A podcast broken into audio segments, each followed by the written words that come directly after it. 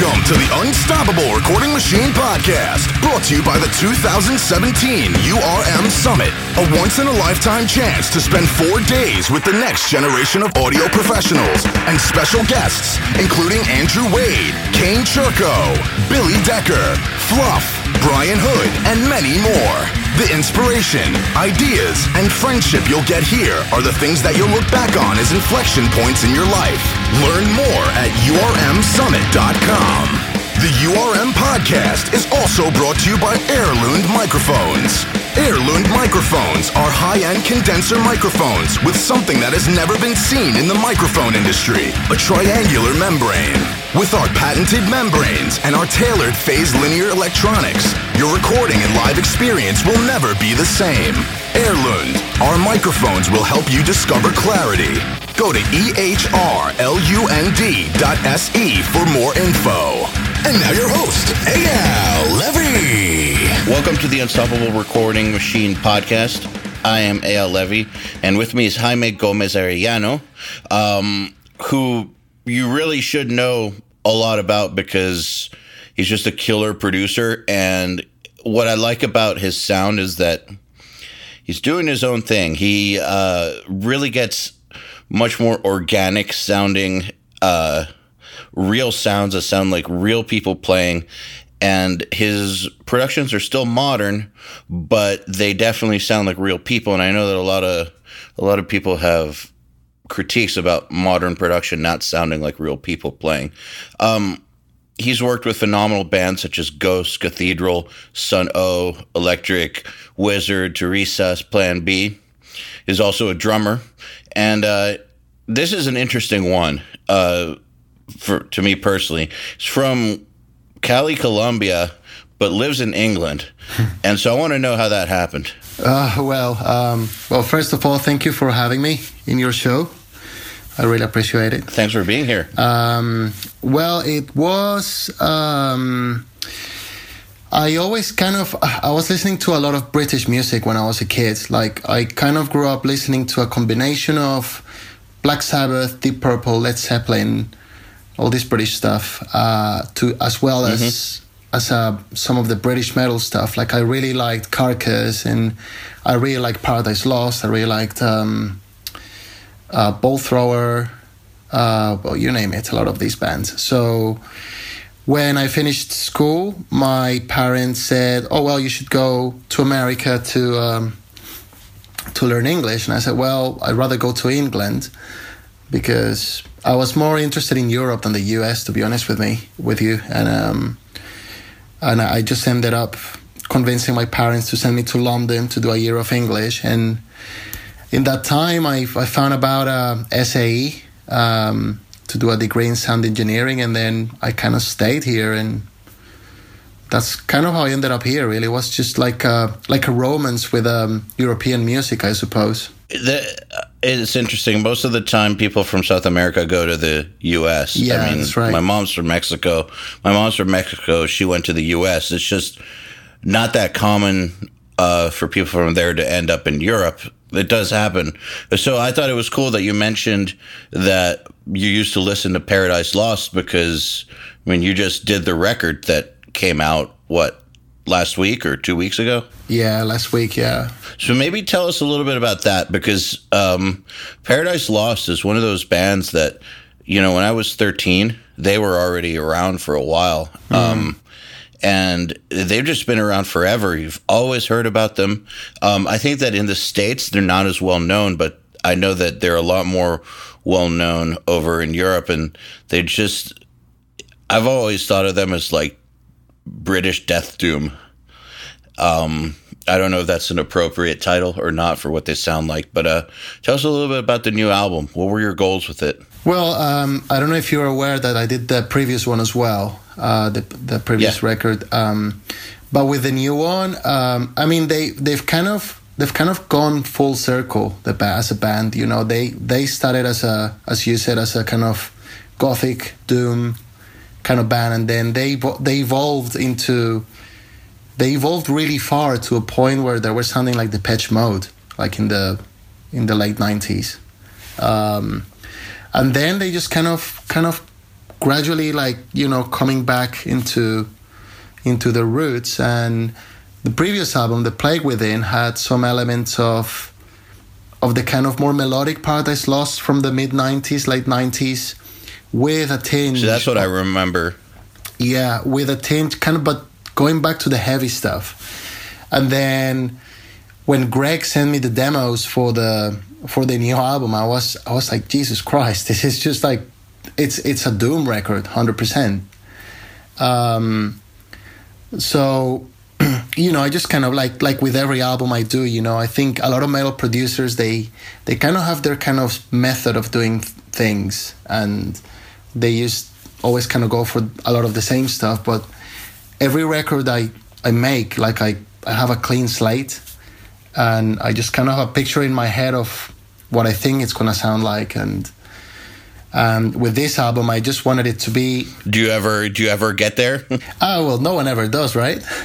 You know, like the... Yeah. You get you get close enough, I guess. And um, but, you know, like I think I think all of us, like producers and engineers, we're all a bit O C D. And, and we're never one hundred percent happy, you know? We can always be like ninety-nine percent happy, but... There's always, you know, that little thing when you're listening back and you're like, oh, I wish I changed like zero point five decibels on that little bit. And it's always well, a- I think that, have you ever met people who are sometimes musicians or engineers who uh, are really, really happy with how they sound? Normally they suck, yeah. And normally they don't get any better. All the best guys I know continually think that they're, you know, they continually hate themselves. Um, They always think that they could get way better. They're always studying. Mm-hmm. Um, like an example I like to give is that I remember Jeff Loomis mm-hmm. telling me that he took guitar lessons a couple years ago or something. I think he told, or three years ago. Wow. I was having a conversation with him, and he was he it it. I didn't ask him if he was taking lessons. He just mentioned it, relevant to the conversation, that he was studying that with his guitar teacher, something we were talking about. And it was like, wow, if this guy, who is one of the very best guitar players in the world in the genre, mm. still thinks he needs to get better and will still take lessons, what is everybody else's excuse for not, that's, you know, for thinking uh, that, great? That's right. You know, like I'm, I'm always, I'm always studying, and I'm, I'm always, um, you know, talking to, to other producers who are friends of mine and discussing techniques and and trying out new equipment. And, um, you know, like with uh, Ross Russell and Andy Sneap, you know, like occasionally we chat about stuff. And and Tom Dal- both great dudes. Yeah, Tom Dalgety as well, who's doing really well. He's a great producer. And, you know, we sit down and we talk gear, and and, and I'm always learning, always, you know, I'm always trying new things, trying new new microphones, new software, new drums, new guitars, new amps, uh, new techniques, and always trying to learn. And I always I always have this mentality that I, I want to make the next record better than the last one, even if the band is really different. You know, always want to do it better. Um, and the way to do that is just to... just keep going. So it, on the topic of always learning and always trying to get better, I, I'm wondering, were you recording when you were still, when you lived in Colombia, or did you start doing that once you got to England? And if you were recording in Colombia, how did you go about learning there? Um, yes, I started in Colombia. I think, I think the first recording I did, I was about thirteen or fourteen years old. Um, and I had like a like a band with, with a couple of my best mates at the time, who are still my best mates these days, actually. Um, and and we just had this kind of band for fun. And I uh, my mom is a singer. She's um, she's released like thirty albums of, or something like that. She's very very talented oh, wow. musician uh, in Colombia, like South American folk kind of music. So because of that, we had um. We had a bit of like basic kind of equipment at home. We had a like a mixing desk, and and then I just kind of, okay, so how can I connect this? How can I record onto stuff? So I found a way of connecting it to a cassette deck, which, you know, at the time was really exciting. But, you know, it's it's just an R C A connection at the back of the desk into the input of the deck. So it wasn't it wasn't hard, but I was discovering I was discovering all this by myself and, you know, like playing with E Qs and stuff. It, it's hard when no one teaches it to you when you're just a kid. I mean, I remember before I knew anything, I... Uh, I'm talking when I was fifteen or something, and I figured out how to record onto a cassette deck with an R C A. I was like, "Wow, yeah, I know how to con- I know how to connect something." Yeah, you feel pretty special, um, and, yeah. and it is quite special, you know. Like, uh, uh, I don't know how old how old you are, but I'm, I'm thirty-five, and back then in Colombia we had no we had no internet, we had no. You know, there was no one teaching that kind of stuff around. You know, there will be like the guys, some of the guys doing live sound. And that was it, really. Um, uh, well, I'm thirty-eight, so similar age. Yeah. But, um, I mean, dude, I didn't grow up in Colombia. I grew, I grew up in Atlanta. Right. And still, there was, like, nowhere to really learn this kind nah. of stuff. It, it just didn't exist back then. You had to, you know, I feel like either you had to grow up like you did into a family that does it, or somehow you needed to make friends with the local studio guy. That's what I did when I was a teenager. My band went to record at a studio when I was like fourteen or fifteen, mm-hmm. and I just made friends with the engineer who owned it. And uh, little by little, I would just go there more and more, and he would teach me a few things. And that's kind of how it started. But there was, n- yeah, there's no internet or anything, no way to really like, yeah, really learn this stuff otherwise. Yeah, I think these days it's really easy, you know, like you just go on YouTube and, and there's a lot of information there and, and forums and stuff. Um, but um, yeah, so I um, I kind of got better at it, at, you know, recording. And, and then I started recording some like friends' bands in my mom's house. Um, and then I started getting really pally with a friend of mine that was doing live sound. So he'll... He'll take me to shows when, you know, from the beginning when there were, you know, he he was working for like a P A hire company. So so he'll show me how to wire everything and how to use stuff and how to kind of use compressors and E Qs and kind of mic placement. And and I, I learned a lot from him. He's doing really well these days. He's a live sound engineer and he's he's doing great in Latin America, like traveling all over the world with like really big Latin American artists that I do not know, but I know he's doing great. Um, so I so I learned a lot from him, and then and then I just kind of I always really liked it um, because I've always been kind of quite nerdy, and you know I like electronics and stuff. So uh, I just kind of kept going, and then when I found out about the the degree in S A E London, then I just went, actually, wow, this is this is what I want to do. So I did that. So I think that a lot of people wonder whether or not they should get a degree in recording. And I fig- I don't know, what year did you go to S A E? I started in two thousand. Okay, so what they would have been teaching then is vastly different than what they would teach now, I would think. Yeah. Um, Uh, it sounds to me like you going there was very worth it. Do you think uh, for someone nowadays who wants to get good at this stuff that they should go to school, or do you think um, it's easier without school these days? Do you, or do you have no opinion? No, I think, you know, like I I, um, I do some guest lectures in S A E sometimes, and I haven't done one in a while. And and um, I think I think it's it depends on how you take it. For me, it was a good experience because um, I learned a lot of the basics that I would have, I wouldn't have really just sat there myself, like learning about electronics and how E Qs actually work and compressors, how they actually work and what they actually do. So I think the theory was pretty good. It was good to learn about acoustics as well, about how to how to use tape machines, which I think they don't do anymore. Um, So, that, so some of the basic knowledge was great. Um, then there were these modules on like, you know, like music industry and like these assignments where you just kind of have to write really long essays. And, and I didn't like that.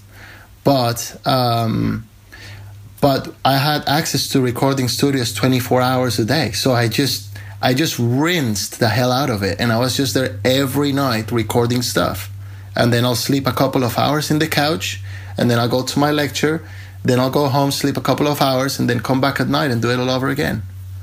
So I got a lot of experience from that. And, you know, I've always told people, if you're going to go to school, um, most people who go to school are going to fail because they don't take advantage of what they have there. If you actually go to school and you devote yourself to getting every single ounce of value you can out of it, like every single last bit, and you use as much of that free studio time as you can, and you get as much as you can individually from all the teachers, and you really, really do it, then I don't see how it can be a bad thing to no, go. I think it's, I, I mean, unless, unless you, and it's funny, man, like the, the two other guys from my class that were, that were there all the time, they're, they're both doing pretty well too. You know, like one of them became like a, he works in, um, in broadcasting, and he, he he's he's he's got like a really really good job.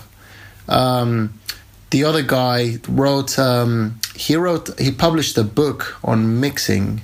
Um, he's more of an acad- academic kind of guy, but he he he did well, and you know, and th- those guys were there all the time. But the other guys that were there just for the lectures and for a couple of hours of studio time, just so they could pass their practical assignments, I'm pretty sure they none of them work in the music industry. Of course not. I mean, you have to be obsessed with this stuff. Yeah. Uh, you don't have to be obsessed your whole life, but I do believe that there's a certain amount of time, like five or ten years for most people. You know, sometimes you get a genius where it only takes three mm. or something, but, you know, you need a good five or ten years where you're just obsessed and you're in there all the time, whether you're in school or learning on your own or an intern somewhere or whatever. Mm. You just need to, you need to put in that kind of time and really not do anything else. Yeah, um, I mean, and, and it's a lot easier when you're young. Yeah, and, and you know, and, and it's such a... It's such a fascinating subject that covers so many other things. Like, so why wouldn't you? You know, like I, that's another thing I love about my job. You know, I'm a, I'm a businessman. I'm a psychologist. I'm an electrician. Uh, I'm a cleaner. I'm a, I don't know. I'm the coffee boy. You know, like there's so many jobs involved into into what, you know, like record production involves. You know, and it's it's just it just never ends. So. I think it's such a fascinating subject, like overall, like a thing to do. But I think you really have to love it, and and you really have to want it, because it's very competitive, it's very cliquey, it's hard to make a name for yourself. So you just, yeah, I think if you really want to succeed in this kind of stuff, you either get really, really lucky, or you're just going to have to work really, really hard. Or both. Or both, yeah. Work really, really exactly. hard. Work really, really hard and then get lucky and then work even harder. Yeah, exactly. Yeah, I agree. Yeah, I don't know a single person who has a real career who doesn't work their asses off. Mm. Even the dudes who get lucky still work their asses off, I think. Um, out of all those different jobs you listed, um, are there any that you prefer over the others? Uh, no, I really...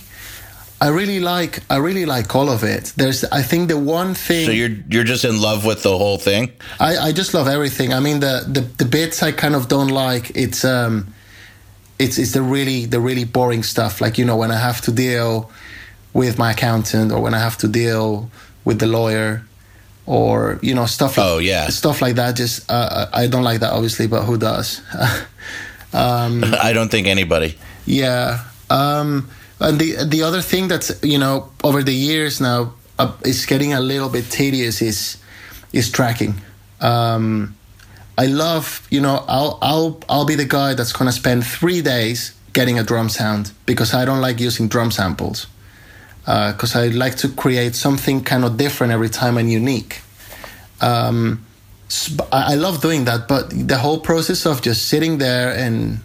and record and, okay, stop, do it again and do it again. You know, like especially guitars, you know, like you have to, if I'm recording guitars and I have the guitarist in the control room, so I have to monitor fairly loud so they can hear themselves. Yes. Like I, I do find, that's the only thing that I find quite tiring. But luckily at the moment I have, I have a really good assistant that I really trust. I mean, I obviously listen back to all the takes. Um, Um, but uh, yeah, I got this this guy that's really good at the moment, who's, who's really good with guitar stuff in particular. So I can just fully trust him on on stuff, and then I just listen back when they tracked a, a song, and I just go like, oh, maybe this bit could be better, maybe this is a bit sloppy, or maybe the tuning's a bit weird here, and and then we rectify those bits, and and that's cool.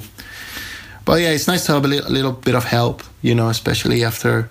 I mean, I, I've I've been doing it for a long time, so it's nice. I to mean, have that. I, most guys. Most guys end up getting tracking engineers um, or some sort of assistant to do the stuff they don't want to do anymore. And I think that it's perfectly natural. And I mean, I feel that way about editing. Um, I mean, I know some guys who love doing it. Mm. I wouldn't say that I love doing that sort of stuff, but I did it enough to where once I finally found someone that I trusted to do it for me, mm. um, I was perfectly happy to to let that go, um, make a little less money, and just make sure that someone who actually cared, like, see, here's the thing. Uh, if you're not really into something mm. uh, to where, like, it doesn't excite you, like, uh, it's better to let someone else do it who does really love it, because the amount of attention you need to put into it to get it, you know, perfect or, like, up to standard. Uh, obviously nothing's ever perfect, but I mean, up to standard, you need to really, really be obsessed with it to be good and to get it good enough. And, uh, so the guy who ended up editing for me, mm. a dude named John Douglas, who really enjoys doing that stuff. So of course he's going to do a way better job than I ever could. Um, cause he's into it. He's like Zen with it. All right. Um, so I kind so I kind of, you know, I was never Zen with it. And I feel like some guys are that way with tracking too. Like uh, they're they're they're they're better for giving the big picture. Mm. Um, and you save your ears too, right? Yeah. If you don't track all the guitars, you save your ears so that you can make better decisions later. Yep, I agree. Um, yeah, I also have the same thing with editing. You know, it's one of those things where uh, I feel like I've done it to death. Um, So I, I've got I got Chris at the studio doing it for me, and he's he's really good, and you know he he he likes doing it. So and he does it well, um, and and if he doesn't, I have this joke with him all the time that I tell him he's fired, but he gets fired like five times a day as a joke. One time it might be real. Does he get scared every time? No, he knows he's a joke. He's a great guy. We have a really good time at work every day. So, so how did you go about getting your studio started? I can imagine that um, it wasn't easy. No, it wasn't, especially in this country. You know, um, I mean, this is probably like one of the, you know, the home of like the the birthplace of the best studios and probably the best producers. You know. Um, So it, and some of the best musicians too. Yeah, exactly. So it's, it it was very tough. I mean, I've been, I was, I finished uni in two thousand three, and you know, it's, that was that was a long time ago now. So it's been a it's been a very slow process where I um, I got a couple of jobs from university when I was in university because I was doing so well. They actually put me forward for a couple of jobs. Um, one was in a small recording studio that used to record like lots of demos for bands, like at the weekends, and you know, just kind of like a like a demo kind of studio. But it was pretty good, um, and I learned a lot there. Um, and and then I so did they do they normally give people? Did they normally help students get jobs, or was it just because you were the student that was always there and doing the best, or one of the best students? Well, I was, but also like back then, you know, I, I think S A E was a lot smaller, and well, I'm sure actually I've been to the new premises and it's just insanely big now. Um, but I think it, yeah, I think there was. Um, They they do get emails saying, oh, we need, you know, we need someone to to help. They they do get emails here in the U K, in London, like, you know, it's a big city. And they're getting, oh, we need someone to do some editing, or we need someone to to do some running, or so do some, you know, you get all sorts of stuff. Um, so they, they put me forward for a couple of jobs, and I got both jobs. So my last year at uni was pretty hard because I was doing my dissertation and stuff, but I was also working. Um But you know, I was I was I was very young, so I had all the energy, so I just did it, and I managed to keep those jobs. And the post production job was good. because it paid well, although I didn't like it that much. But uh, but my bosses were amazing. They were really, really nice, and I really like working for them. And we're still friends, and we keep in touch. Uh, so that helped me fund my equipment, really, uh, slowly. And then in the in the music studio, in the recording studio, I that was a good way to meet bands, and because they had rehearsal studios too. So so I met a band there that I really liked, and then we recorded an album that I did for free, and like recorded it there in like downtime, and I mixed it at home in a in a Power Mac that I had with a pair of Yamaha multimedia speakers. And that's all I had, my Pro Tools double oh two, my Digi DigiDesign double oh two interface, and that's all I had. I mean, and you did it for free. I, I think it's great to point out that even after all the studying you did, and the fact that you were already getting paid um, at the post house, you were still willing to do a record for free just to be able to start doing records. Um, I think most people should do that. Well, it was it, at first. It was a way for it was it was a, a bit of an in into in, yeah. into what I wanted to do. So there was this guy, this guy who used to work in the in the studio, whose name is Daniel O'Sullivan. Uh, he's a very very talented musician. Um, He used, he he still plays in the Norwegian band called Olva. I don't know if you've heard of them. Yes, definitely. So he plays with them now, and we had a band together as well called called Mothlight. But you know, bef- way before that, we just met there in the studio. He was just taking care of the rehearsal bands. I was doing you know freelancing in the recording studio, recording bands, and then um, and then he played me some of his old band um, called uh, Miasma and the Carousel of Headless Horses. And I just absolutely loved it. It was like, it sounded... Wait, wait, wait. What's that name again? It's pretty... that, that name's crazy. Yeah, it's Miasma and the Carousel of Headless Horses. Okay. Uh, yeah, and that was... That actually got released on Rise Above Records, which is Lee Dorian's record label here. So that mm-hmm. was kind of like my first proper release. And we spent months working on it on and off because it was a really ambitious project for... for all of us. You know, I had lots of keyboards and lots of guitars, like this experimental kind of King Crimson-y kind of vibe, you know, like uh, very proggy, very psychedelic, but very musical with like lots of kind of um, classical musical, classical music influences and like gypsy music influences. And it, it's, it's a great record, actually. I still love it.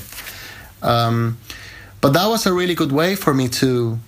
So, you know, like, okay, like the record's out and, and, and people like it and, you know, and then, then you know, like that, that kind of scene, you start getting more people like, hey, can you can you master my album or can you mix my album or can you record my album, you know, all this kind of stuff. And then kind of went from there, really.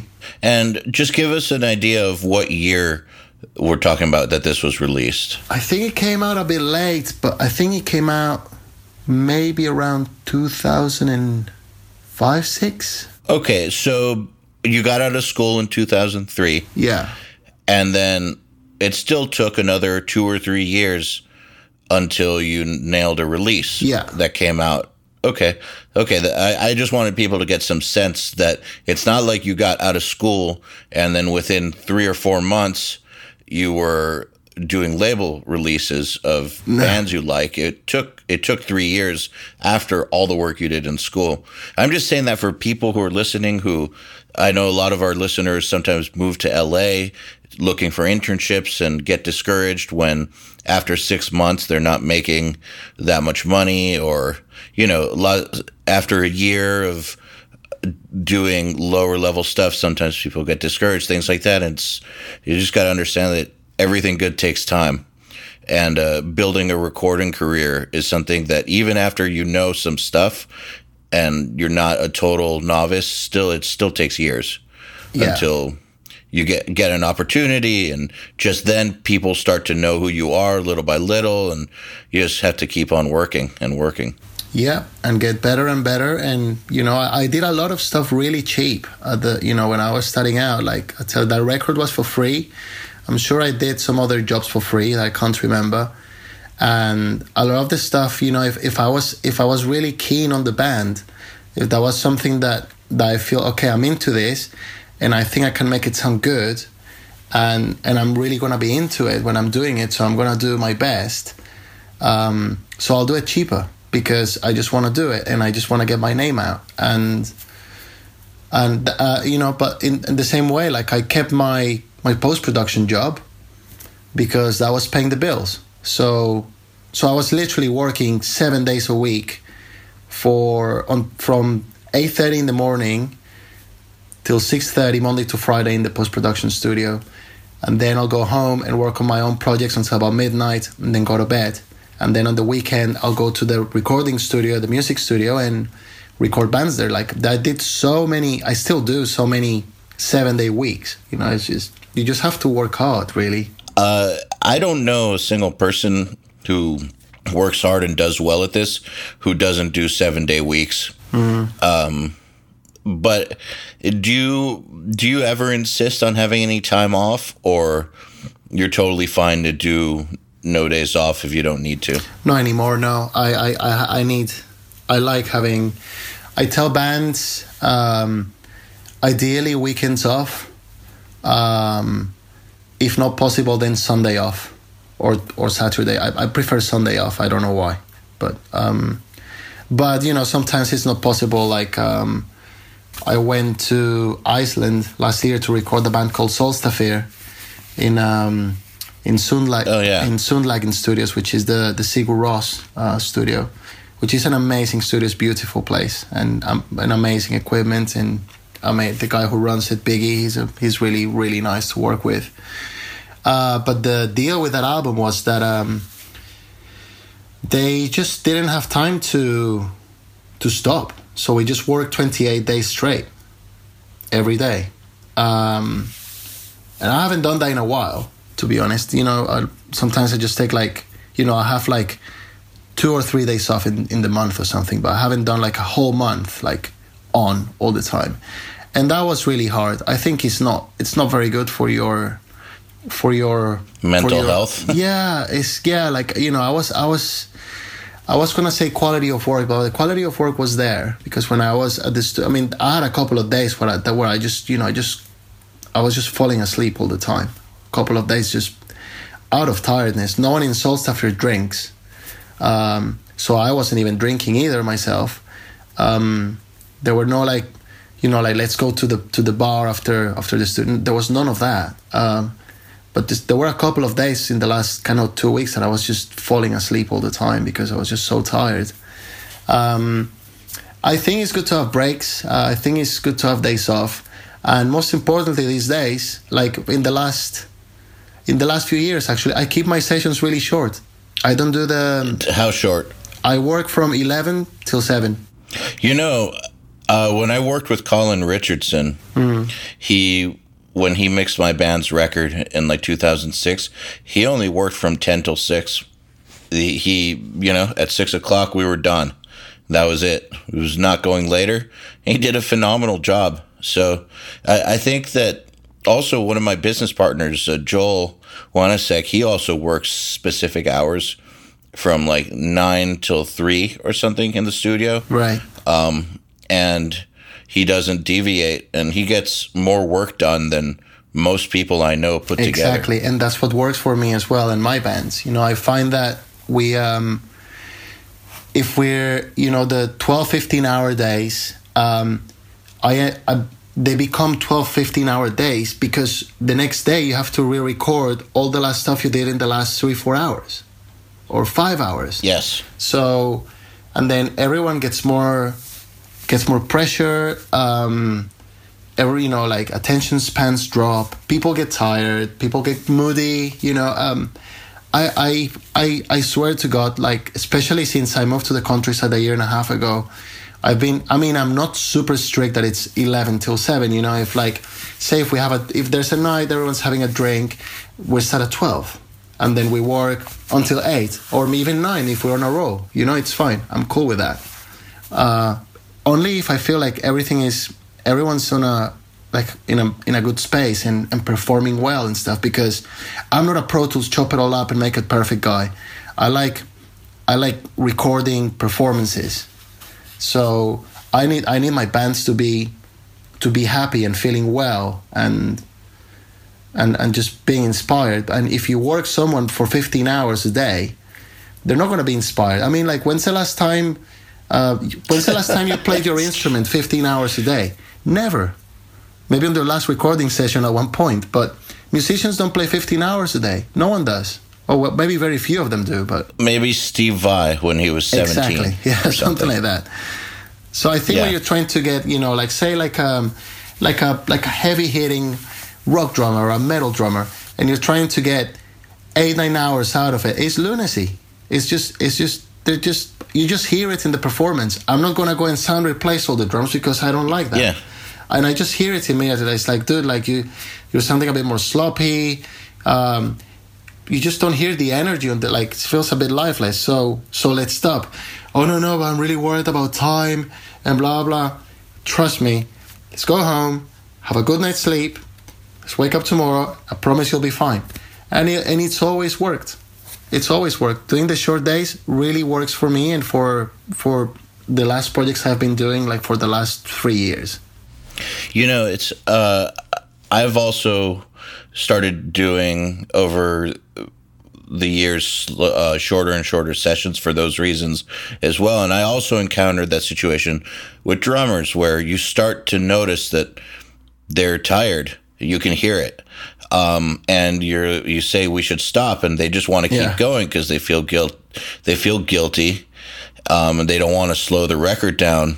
But seriously, with Out fail, we always end up redoing the stuff from when the dude was tired. And usually something that would take three hours tired, usually we get done in like twenty minutes yeah, when they're feeling exactly great. Exactly that. Exactly that. That's exactly my point. And it's better too. Yeah, like you've got the energy. Yeah. Yeah, the energy is everything. And I, I think that a lot of beginning producers don't take into account how much the vibe of the people hanging out makes a difference in how the record will actually sound, and how keeping the musicians feeling good and healthy and happy is a big part of it. Because a, yeah, I agree. Have you ever seen uh, the documentary about Mike Tyson, the boxer, called Tyson? Um, no. Well, it's uh, it's pretty phenomenal. It's like an autobiography.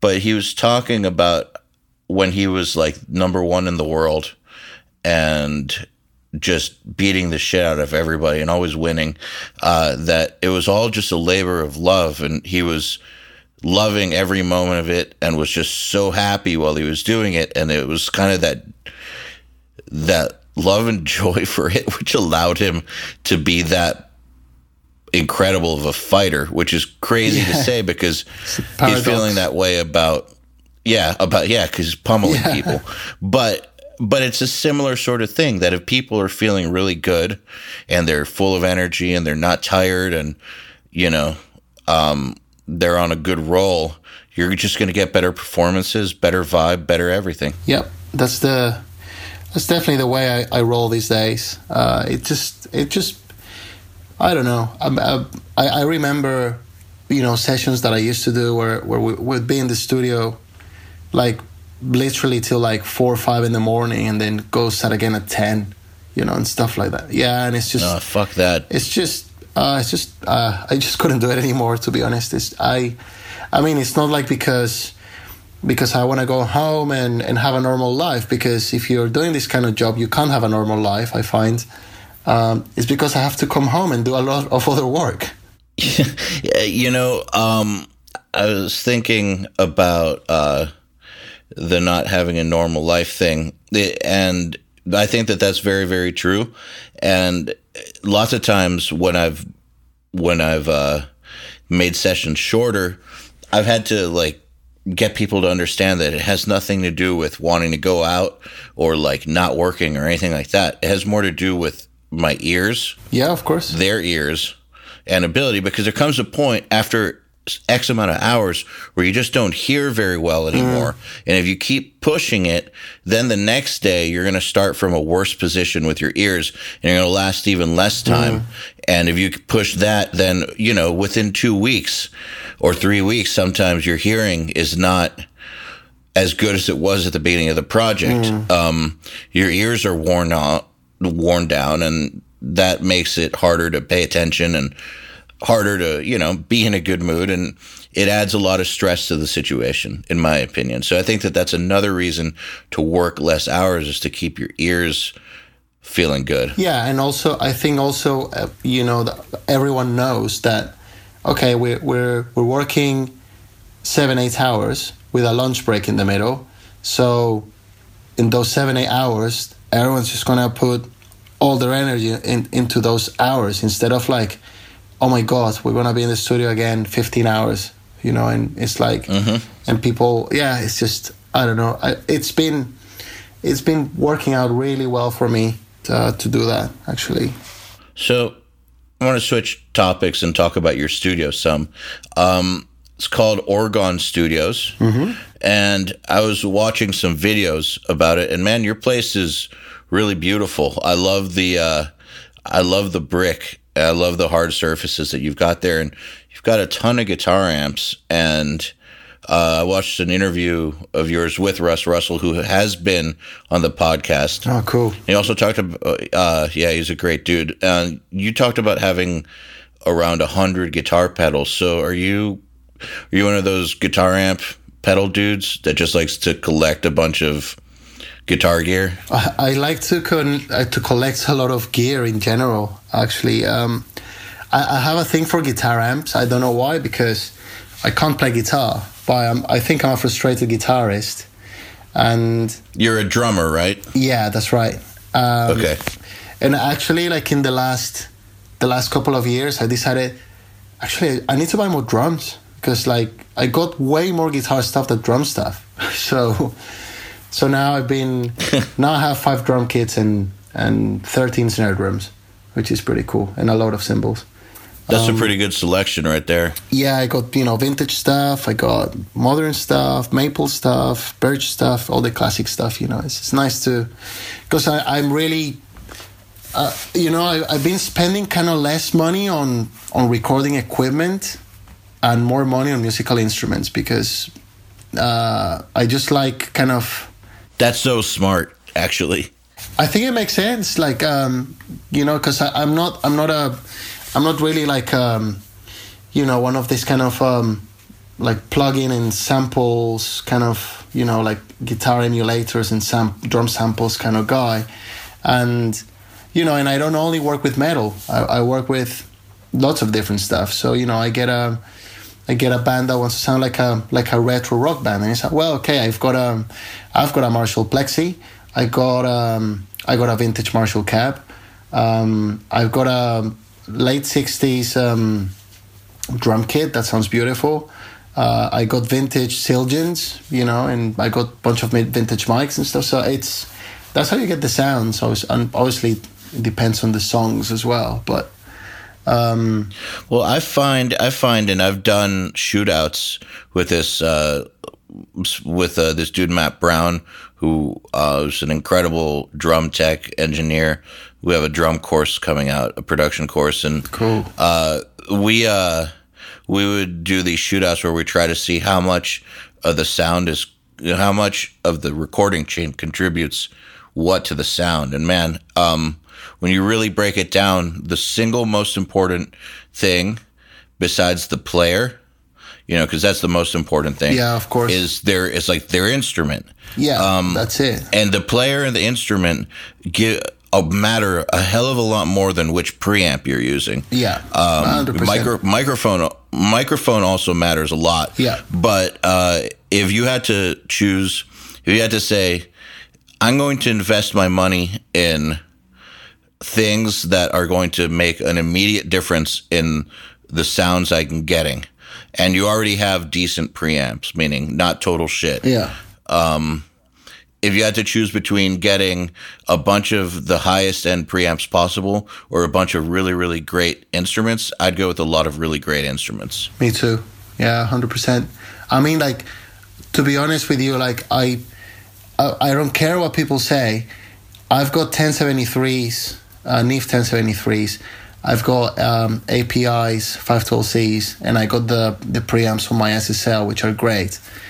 But the, you know, it's not like a difference. Like you go, wow, my God, this sounds completely different to the other. I mean, like you, you hear more of a difference, say, like between the the S S L pre's and um, and the A P Is and the N I Vs. Then that there is there is something there for sure, but I think, you know, it's not the same as a Strat versus a Les Paul, though. Uh, I, no, I don't think it's that far. I, I don't think it's even that far. I think no. I I don't know. Like like people can think whatever they want to think about me, but um, I just I think a lot of it is just. I mean, they do. I, I have tracked in like vintage N I Vs, the classic, the you know the Dave Grohl N I V. You know, one of those I've recorded on. I've recorded on M C Is, on N I V V Rs, and um, A P Is, A M E X. Uh, you know, like when I think when you're at that level, they they do like those pre sound really good, and I don't think you need to like go crazy like buying you know like some of these super boutique, you know, two grand preamps, you know, because I, I don't know, like I just don't hear. I think once they once once they hit a level, once there's, you hit a level with preamps, you know, like I think you can do most jobs with them. I completely agree. I mean, look, if you already have the best musicians in the world w- playing with the, on the top instruments, and you have money to spend, that's a lot of the job. Then okay, sure. I mean, you may as well get better and better preamps. Sure. But if you but if you don't, like if you're recording bands, for instance, who don't have great instruments, then you'll get a better you'll get better results if you get if you get better instruments and make them play those instead of their crappy instruments. Yeah, I mean that's one of the reasons why I started picking up instruments, because I would get bands coming in with like really kind of bad stuff. Uh, say well, or not even bad stuff, but like the wrong stuff. You know, I, I would get a band saying like, "Oh, you know, we want the." I mean, let's let's talk about fifteen years ago. We want to sound like Machine Head. Burn My Eyes guitar tone, and and it's like, dude, you have um, a Marshall Plexi. You're not gonna you're not gonna get that sound out of that. You need like a like a proper high gain amp, or or they'll have you know like just some practice combo amp or a line six amp. Oh yeah, but you know it's got the metal setting on it, and it's like, yeah, dude, trust me, it's just not gonna sound like that. Um, so I think that's why. I, um, I think that's why I got so much backline these days, because especially guitar amps, I just love being able to just go like, hey, I think I think this part of the song is it's it's uh it's Fender Twin with a with a Strat. Let's just do that, and boom, I've got it. So I like being able to do that. You know, also, man, like you said, not always the wrong. I mean, not always bad instruments, but even with the touring guys, sometimes they get good instruments that are just worn to shit because they tour with them. Yeah. Like, right? Like, these drummers who are in bigger bands, yeah, they might have a killer drum set, but if it's spent any time touring, you can't trust it in the studio, um, because all the hardware is going to be totally whacked out. Yeah, it's going to be a nightmare. We, yeah. we, we were just talking about that at the... Um at the Paradise Lost uh, launch in Germany on the first of September, where they got a hire kit from Pearl, um, because uh, Valtteri, the drummer in Paradise Lost, endorsed by Pearl. And the kit they sent, the hardware was so mashed up. You know, it was just like, you know, the he was really nervous that the that the cymbal stuff were gonna fall uh, fall off in the middle of the show and stuff. And obviously, yeah. I mean. Let alone, I, I can't even begin to imagine the state of the bearing edges of, of those drums. You know, I'm sure they're like pitted to hell. Oh, yeah, absolutely. And then, you know, tuning becomes a bit more complicated that way. To say the least. Uh-huh. So, um, do you have any uh, any outboard gear that you use that you find that you always use, like go-to stuff for vocals or... go-to stuff on drums, or are you seriously starting from scratch every time? Um, no, I, I tend to... I have preamps that I like using for certain things, especially on drums.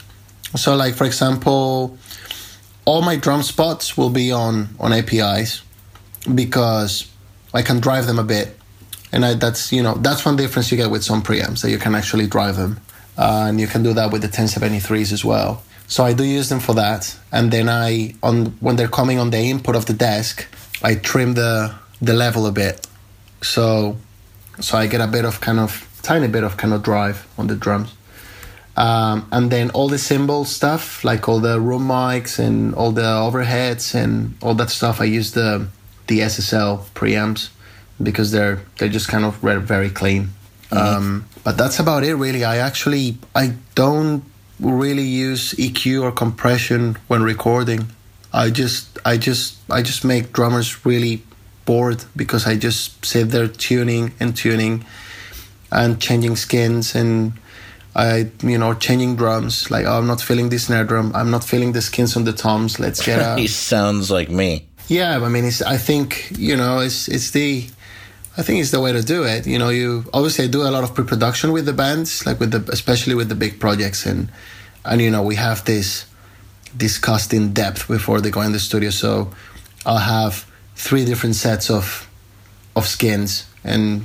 Because say like, oh, I don't know the kit, so I don't know what to use with it. So, so let's get this, let's get those, and let's get a set of those as well, and then try it out, and then, yeah, and then just move mics. And I mean, like I've I've heard I've heard drums that sound great with nothing on them, you know, like a long time ago, and I just like, wow, I can't can't believe how good that sounds with no E Q and no compression, and and then I just well, like if someone else can do it, then I can do it.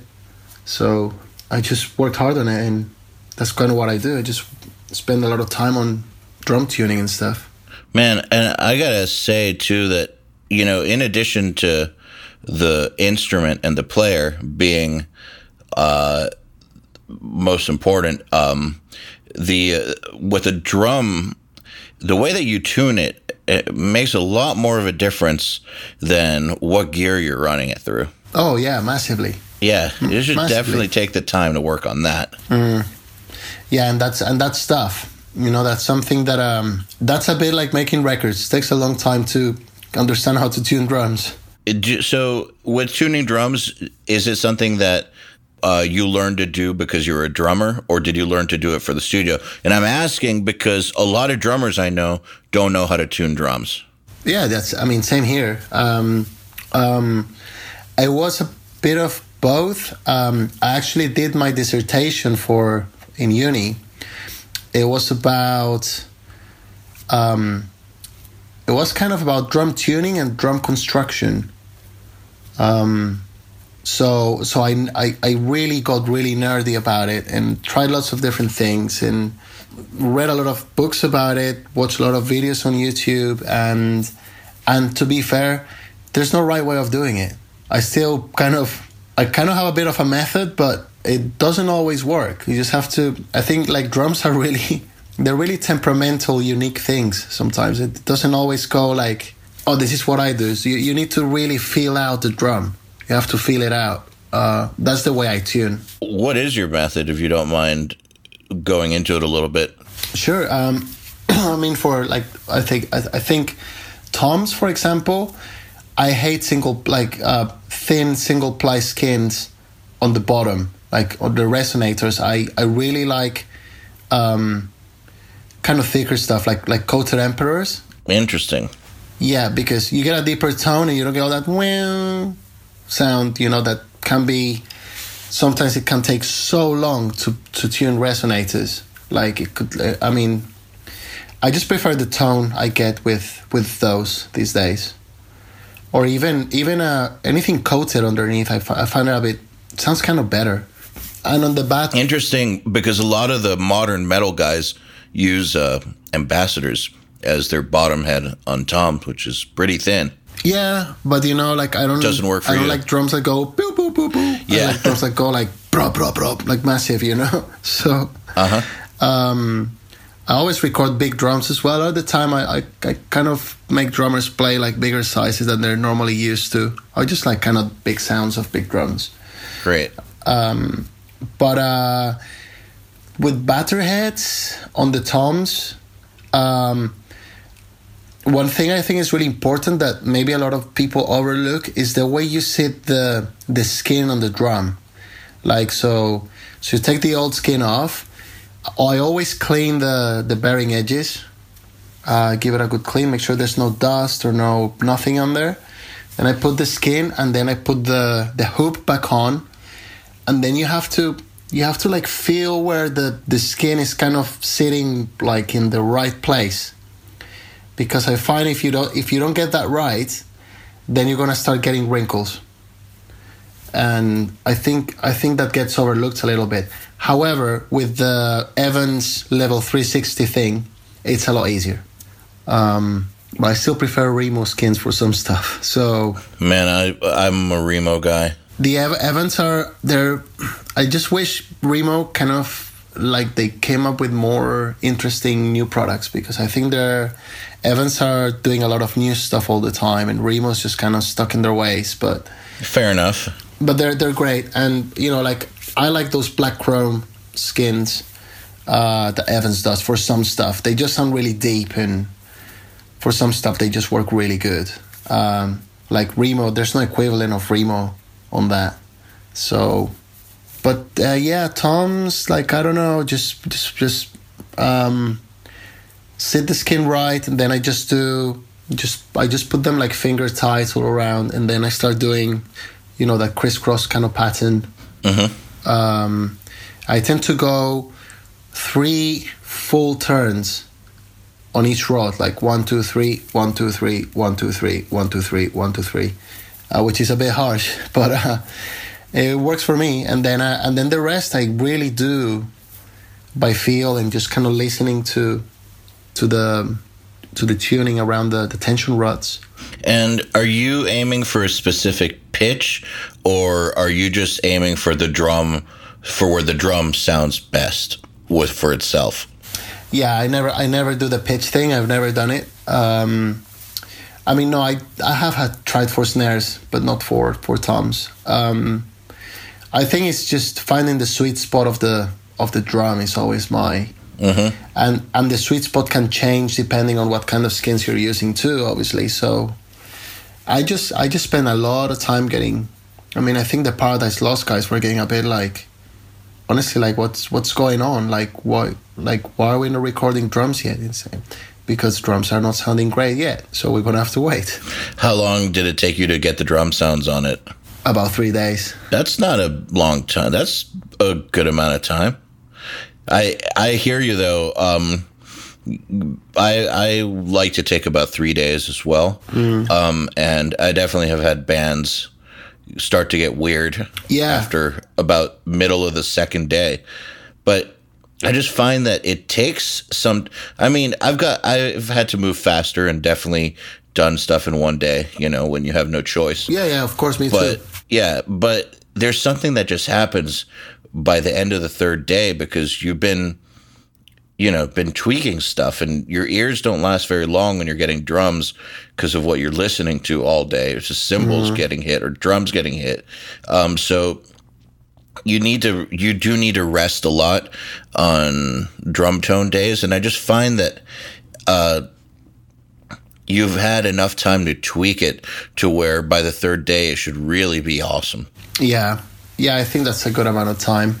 The thing I find, you know how you were talking about redoing recordings because you were tired? I find that sometimes on albums where I got the drum tone in like one day and then had to start recording on day two, I find that by day three, I've improved the drum sound anyways, because I would still have to keep tweaking it a little bit, mm. and the drummer's playing better because he's more warmed up and comfortable, and uh, we end up redoing this stuff from day one anyways.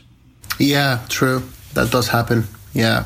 So I say take the time to get it right and then record.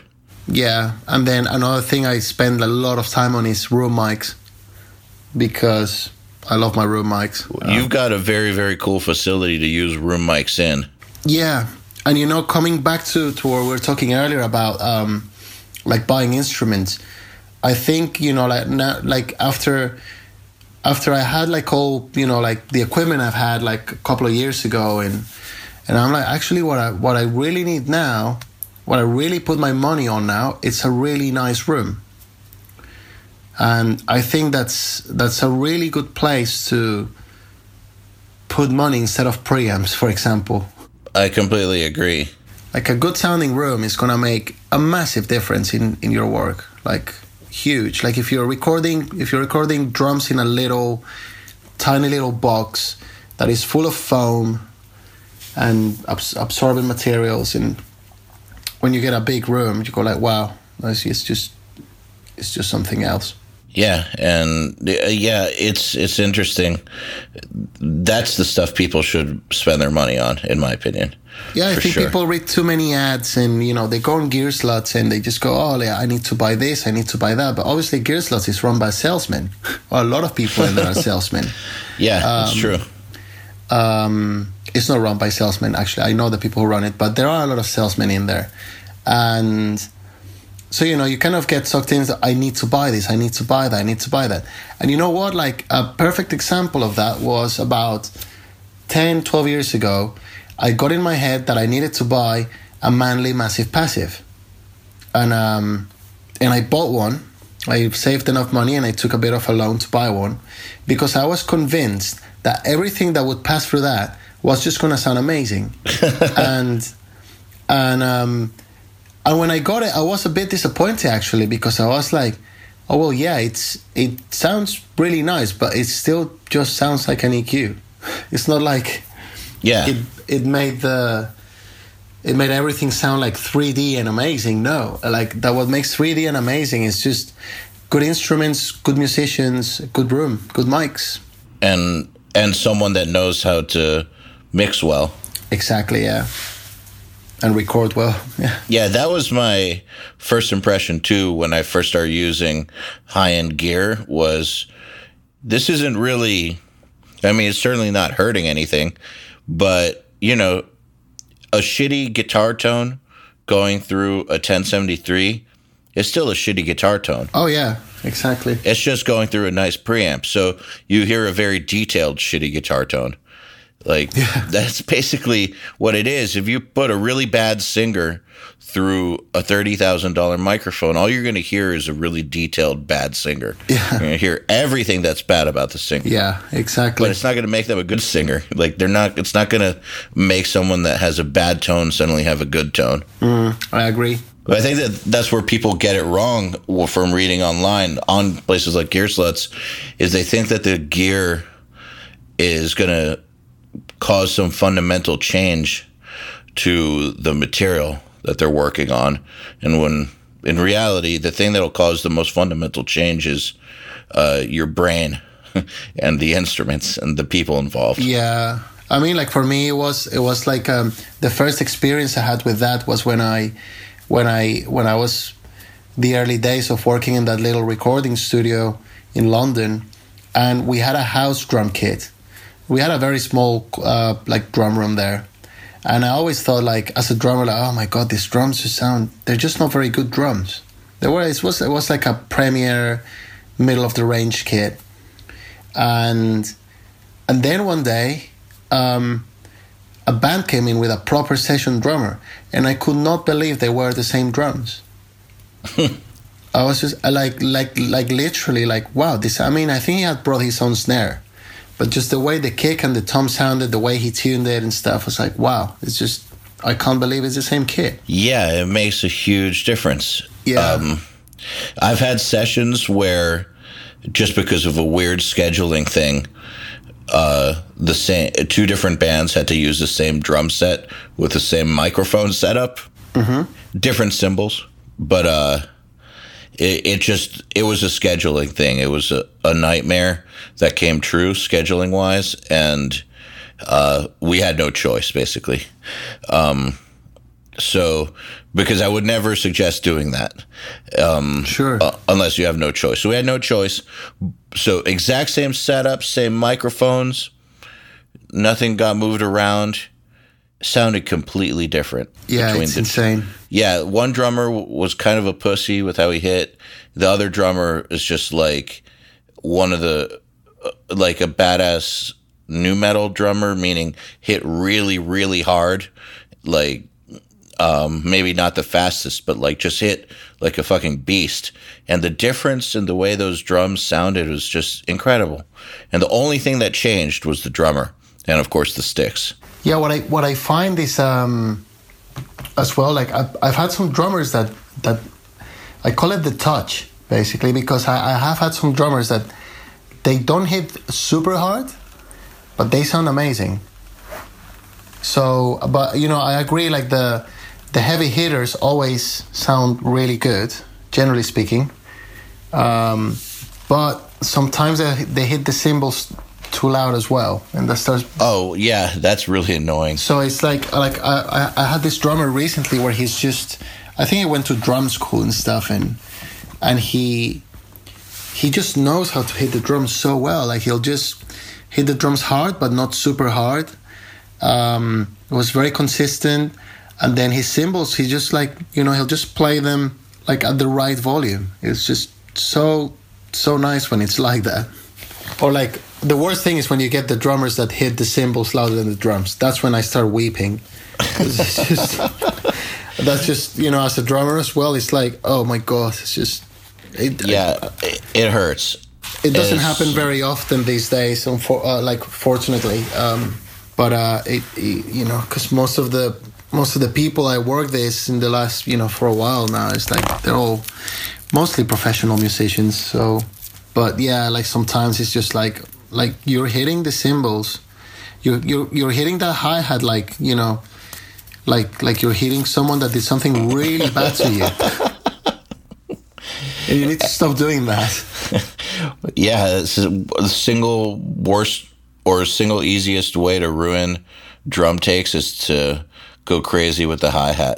Get yeah. into everything. Destroy yeah. every single mic. I'll uh, um, I'll give you I'll give you a tip, and for the you know people who listen to this, um, the best hi-hats I've recorded that are actually the most beautiful sound, and the quietest hi-hat I recorded was with the Soul Sapphire album and their um, Sabian. fifteen inch or sixteen inch, I think there were artisan cymbals. That's that. Those things are sounding amazing, but they're like they're like a thousand dollars for a pair of hi hats. So they're super expensive, but um, I really want to get my hands on a pair of those because they're just super musical, beautiful sound, and they just didn't get on the way very much. It was kind of quiet, which is great. Sounds, not, sounds perfect. Because I know a lot of us struggle with the hi-hat. The, the hi-hat's always um, one of those things that can be really annoying. I mean, like, massively depends on the drummer, but hi-hats hi-hats are just loud. Yeah, they're, I mean, you don't need to record them half the time. I, I yeah, it's, it's, it's, I don't really mic up hi-hats. I would say it's like fifty-fifty depending on the band and what the drummer is doing. Because mm-hmm. I use so many room mics that are, you know, it's just gonna be there. You see, yeah. and it's and it's probably gonna be there annoying me in a lot of places. Yeah, I can completely relate. So I have some questions here from sure. our listeners for you. Oh, cool. Um, so here's one from Eric Burt, which is, when mastering a band like Sun O, how do you approach compression and limiting, since there's very little, if any, dynamics to the music? Is compression and limiting even needed?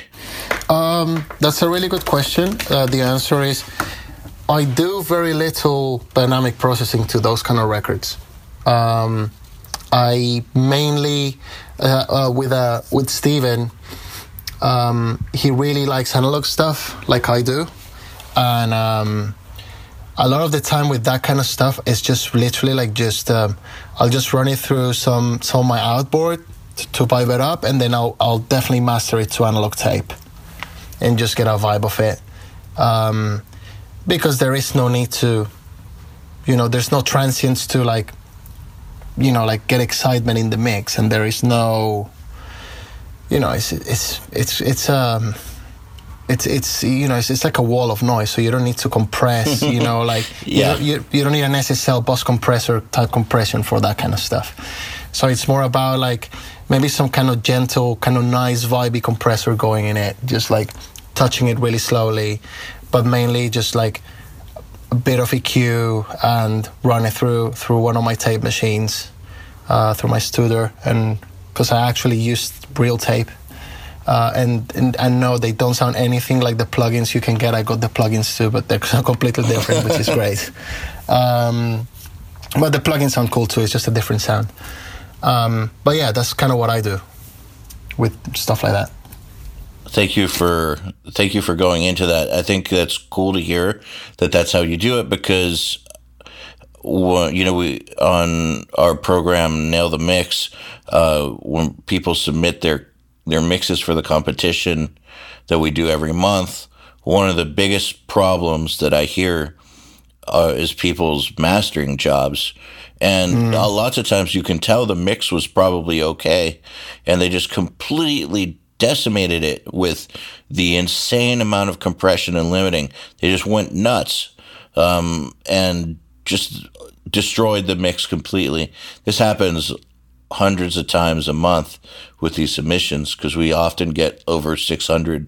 So and wow. I, so yeah, so I, I'm hearing I'm hearing this problem a lot. So it's great to hear that um, doesn't need dynamics, so you're not going to go crazy with it. Uh, no, you're just doing things to try to make it sound musical. Uh, that's always, you know, like I've always, I always made records as loud as they can be. The second I start hearing like the mix is getting damaged, I stop. And then if the client complains that it's too quiet, then I'll try and boost it a little bit more. But it's not about being the loudest, especially now when, uh, you know, like all the streaming services like Spotify, they're dropping everything to like minus four decibels or something like that. You know, they're, they're just doing uh, minus zero point four, I think they're doing. I don't know what they're doing, but they're encoding basically. The loudest you have the master, from what I understand now, the loudest the master, the worse it's going to sound in through those encoders. So now, actually, like all my masters this year, they've actually gone down in volume a lot because I'm using that um, dynameter and... Um, And you know, there's there's no need anymore to be the loudest. You know, that was that was a thing of the of the like two thousands. You know, the oh, let's so it sounds louder on the radio. I mean, like who the fuck listens to radio these days? Not many people. Um, Dude, I, I don't know when the last time I listened to radio was. Nor do I. I don't not, I don't have any friends that listen to radio. I mean, occasionally, like okay, the builders when they were building my new studio, they had the radio on. You know, but it's pop music. I think people that listen to the kind of stuff we listen to. You know, we're all kind of like record collectors and like proper music fans, and, and we like sound quality, and we don't need to butcher our records with just compressing the hell out of them. It's just no need anymore. I mean, it's not just, you know, like I, I understand from a, oh yeah, but you know, the Arch Enemy record sounds louder than my record, so I need to make it as loud. And that doesn't always work that way, because sometimes the way you mix the album, the way... the way your band sounds, it just it's never going to be that loud. Because if you're tuned yeah. to A, if you tune guitar, guitars to A and you're playing Doom, you're probably not going to be as loud as a really melodic band that tunes in standard tuning in E because of the frequencies. I don't know. I'm just probably just thinking, looking at the moon in the countryside. Now I have no idea what I'm, but I guess, you know, um, I guess that's that would be a thing. I mean, dude, I totally think that Uh, the arrangement of the music um, and along with how it's mixed make a huge difference in how loud it's going to be. You need to mix things in a way that they can be loud if that's your goal. Like it doesn't, you know, it doesn't just happen. Um, so, so I think a lot of people have a problem with it. They, they're not mixing specifically for that goal, and then they get disappointed when they can't turn it up, even if their mix was just fine. Mm. It does it does happen. I mean, I, I, I've had records. I, I do a lot of mastering. Like, Orgone Studios is started as Orgone Mastering because I, that was a thing that I always I was always really fascinated about. So I, I started as a mastering suite, actually. Uh, so subsequently, I've done lots of, of mastering over the years. And, and I've had records that it's like, it just, you know, like I can't get it to sound louder without sounding it, making it sound bad. So I just need to leave it there because I don't want it to sound bad. And I don't care if it's not as loud as Death Magnetic, because that sounds bad in terms of mastering. Yes, it does. So here's one from Sasha Riesling, which is, your studio looks incredibly beautiful. Can oh, you thanks. talk about the acquisition of the place and the process of getting it to the state that it looks like on the website pictures? And also, what do you think people should really think about before bringing their studio or operation into a place that is not connected to their home? Um, well, the first question, it will be that um, the building has a lot of history, actually. It used to be part of the Code Breakers here in, like near near me, is, there's a there's a city called Bletchley, where the in the World War Two, they um they that's how they cracked the Enigma the Enigma machine of the of the Nazis, and that building where I'm now used to be a broadcast studio where they used to record um, fake fake propaganda for, for the Nazis and broadcast it from there. Wow, that's um, really cool. So that was pretty cool, but um, trust me, there was nothing that looked like a recording studio in there because, I mean, the, the building is about eighty years old, and it was a complete mess. I mean, I had to spend a lot of money doing that place up. Um, so to get it that way, I mean, I did have the wooden floor, which I was lucky. Um, I hacked off all the plaster just to leave the raw brick because it's a brick building from the outside. So I thought, well, brick sounds great. I mean, if it works for Steve Albini, it's probably going to work for me because um, he's got a lot of brick in his studio and I love his stuff. Um, and yeah, it just, you know, took a lot of investment. Uh, uh, it cost me, it cost me twice as m- twice more than I anticipated. So it got me in a bit of debt, but you know, luckily business is good. So I think I'll be I'll be out of that soon. And then just, just more like uh, talking to an acoustician, a friend of mine in Colombia used to be in a band with, uh, Manuel, you know, he's like, um, he gave me a lot of advice, you know, like, I want to achieve this. And he's like, try this, try that. I built a lot of, like, all the acoustic stuff I built myself, all the traps I built with rock wool. I made all the frames. I made all the quadratic diffusers from scratch, you know, so... You can save a lot of money doing it that way, and then you can do it the way you like as well. Um, I spent a lot of time also thinking on the decoration of the place because I'm very sensitive to to spaces and, and light. For example, if you put me in a white bright light, I'm not gonna I'm not gonna feel good for like ten hours a day sitting there. I'm not gonna feel good. So. Um, I just wanted to make it make it really vibey, like a really nice place with really nice views. It's in the top of a hill, so you have windows looking to the countryside. There's nothing around.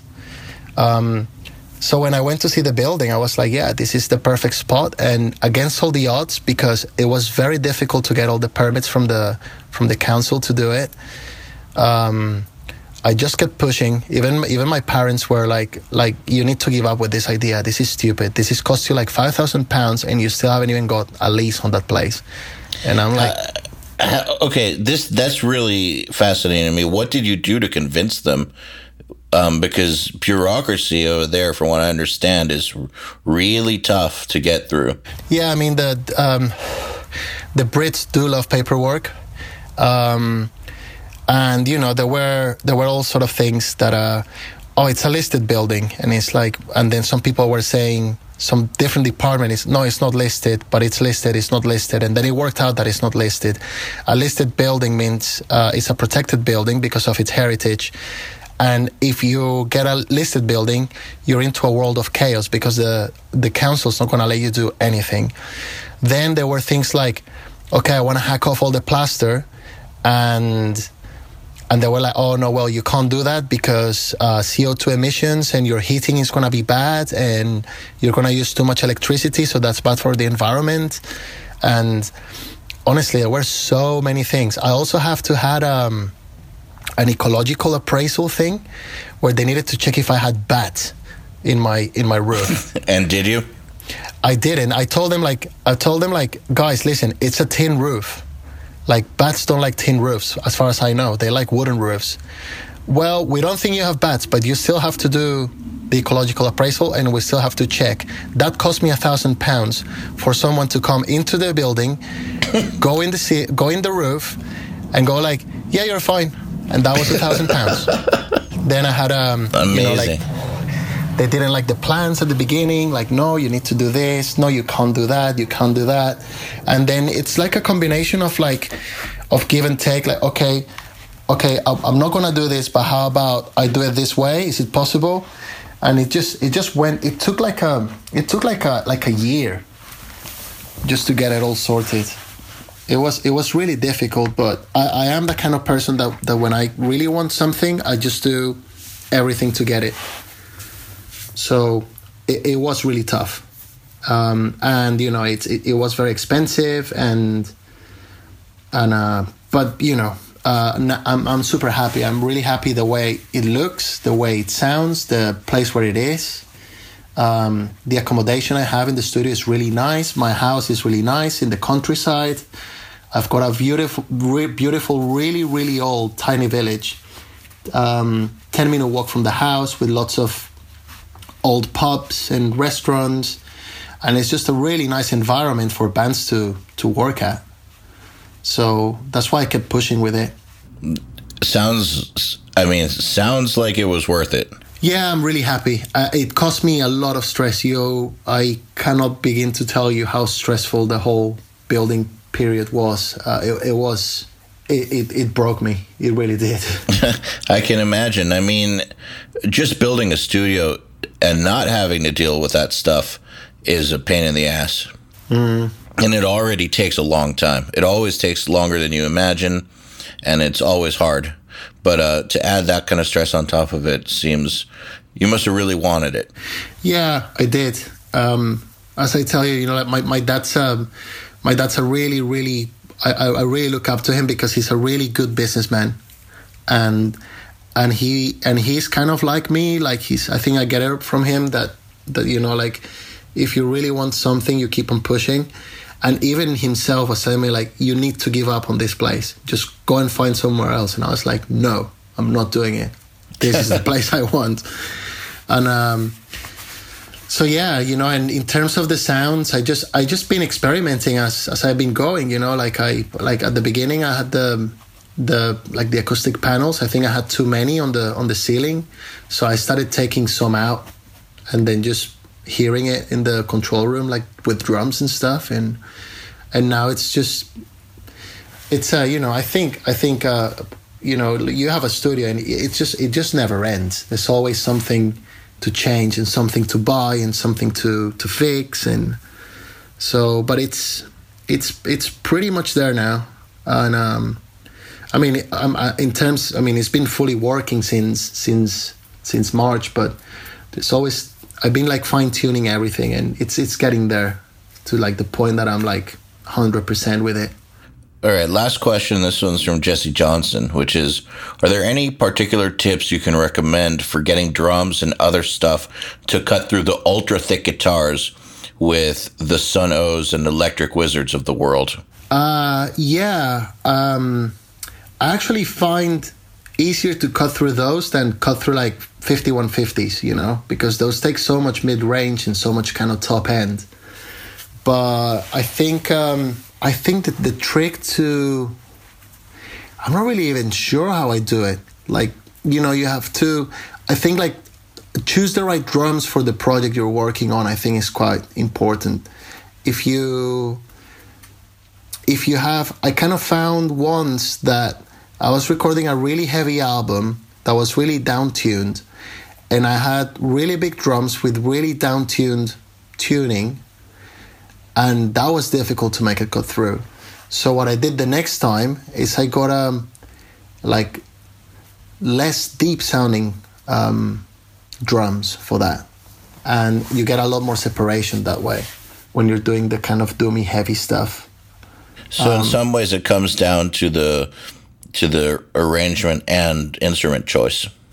I think so, yeah.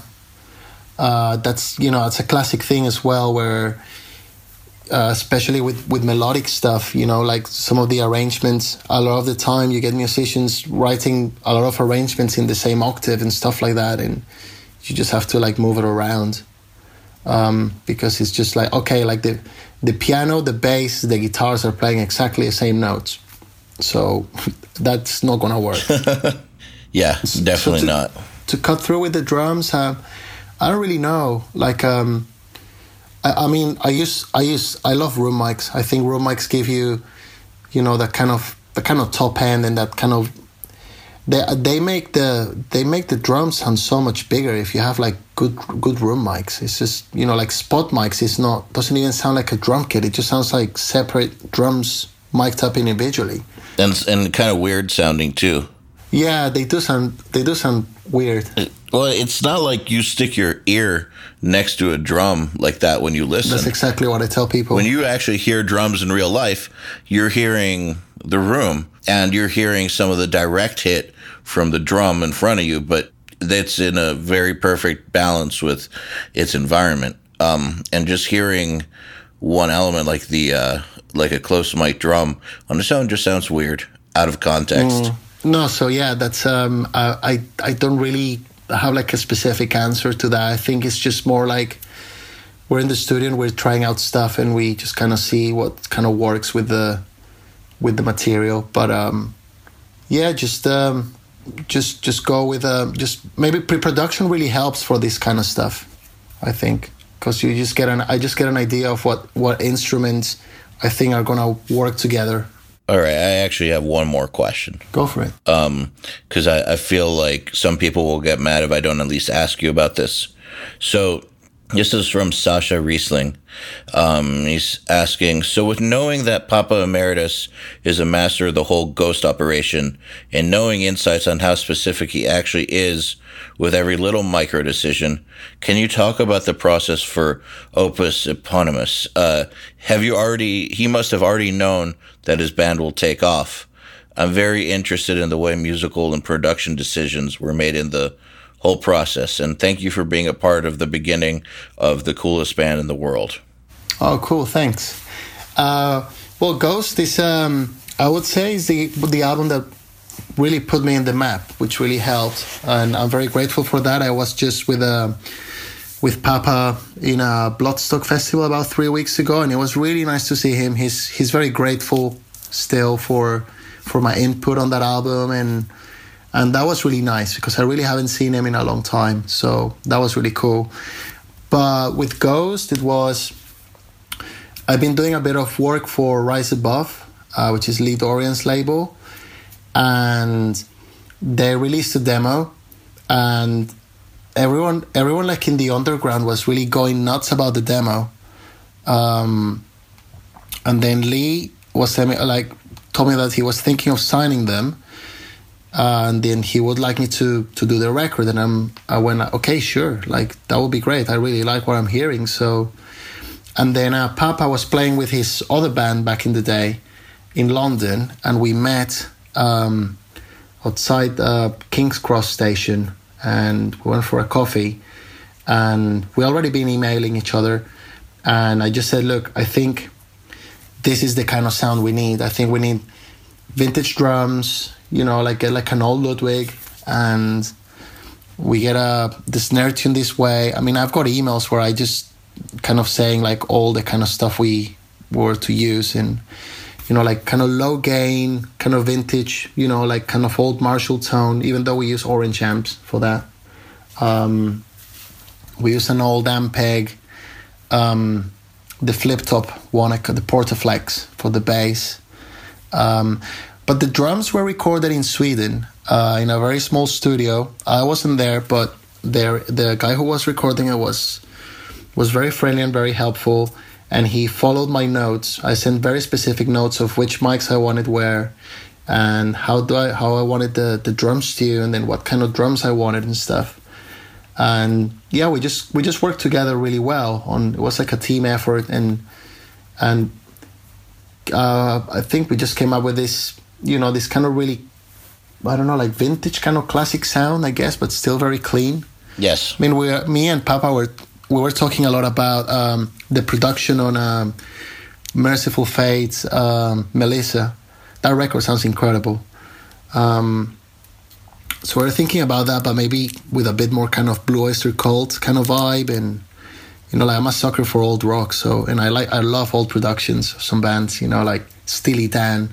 You know, stuff like that sounds great. Z Z Top record sounds great.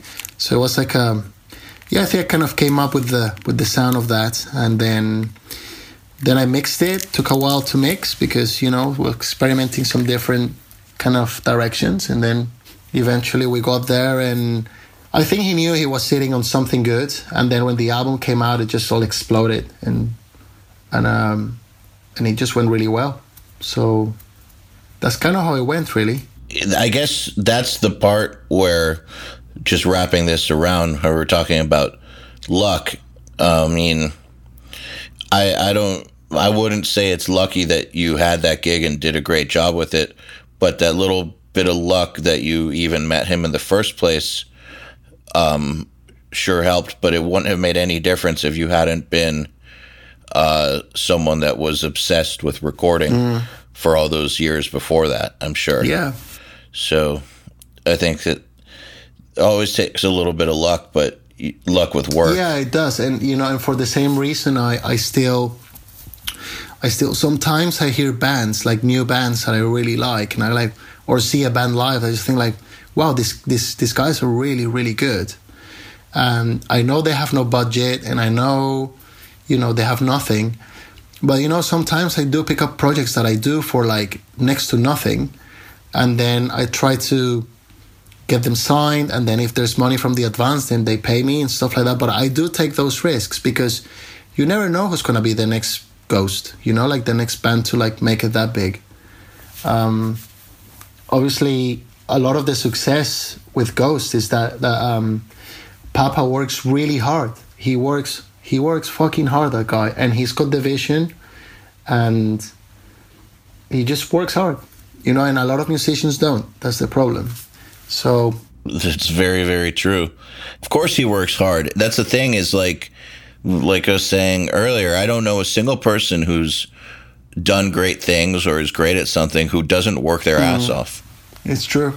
You just can't be lazy. Yeah. Well, Jaime, thank you so much for coming on. I really appreciate you taking the time. I've had a great time speaking with you, and uh, you and Russ should do an episode with us sometime. Oh, we would love to. It would be cool. And, and Andy as well. We've been talking uh, with Andy Snape. If he'll do it, hey, man. Andy, I've known Andy for maybe not as well as you guys, but I've kind of known him for like ten years or something, or eleven years now. And uh, he has an open invitation to come on whenever. So if you guys want to do the three of you, that would be great too. Yeah, it would be really funny. Those two are really funny, man. I love those guys. They're great. But uh, yeah, th- we should do that. I think it'll be cool. Yeah, sure. Well, thanks, man. No, my pleasure. Thank you. Thank you for having me in, to be part of this. You know, it's very cool. I appreciate it. And, you know, if there's anything I can help with, or or if, you know, if anything's, anyone's got any questions or something, if there's a way of reaching me, I'm I'm happy to, maybe not in writing, but maybe on, because of time, is I'm very busy at the moment. But yeah, anything I can do to help, man, just let me know. It's a pleasure. Thank you, for sure. The Unstoppable Recording Machine Podcast is brought to you by the two thousand seventeen U R M Summit, a once-in-a-lifetime chance to spend four days with the next generation of audio professionals and special guests, including Andrew Wade, Kane Churko, Billy Decker, Fluff, Brian Hood, and many more. The inspiration, ideas, and friendship you'll get here are the things that you'll look back on as inflection points in your life. Learn more at U R M summit dot com.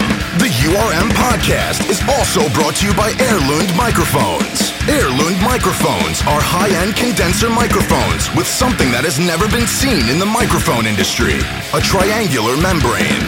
With our patented membranes and our tailored phase linear electronics, your recording and live experience will never be the same. Ehrlund, our microphones will help you discover clarity. Go to ehrlund dot se for more info. To get in touch with the U R M Podcast, visit U R M dot com slash podcast and subscribe today.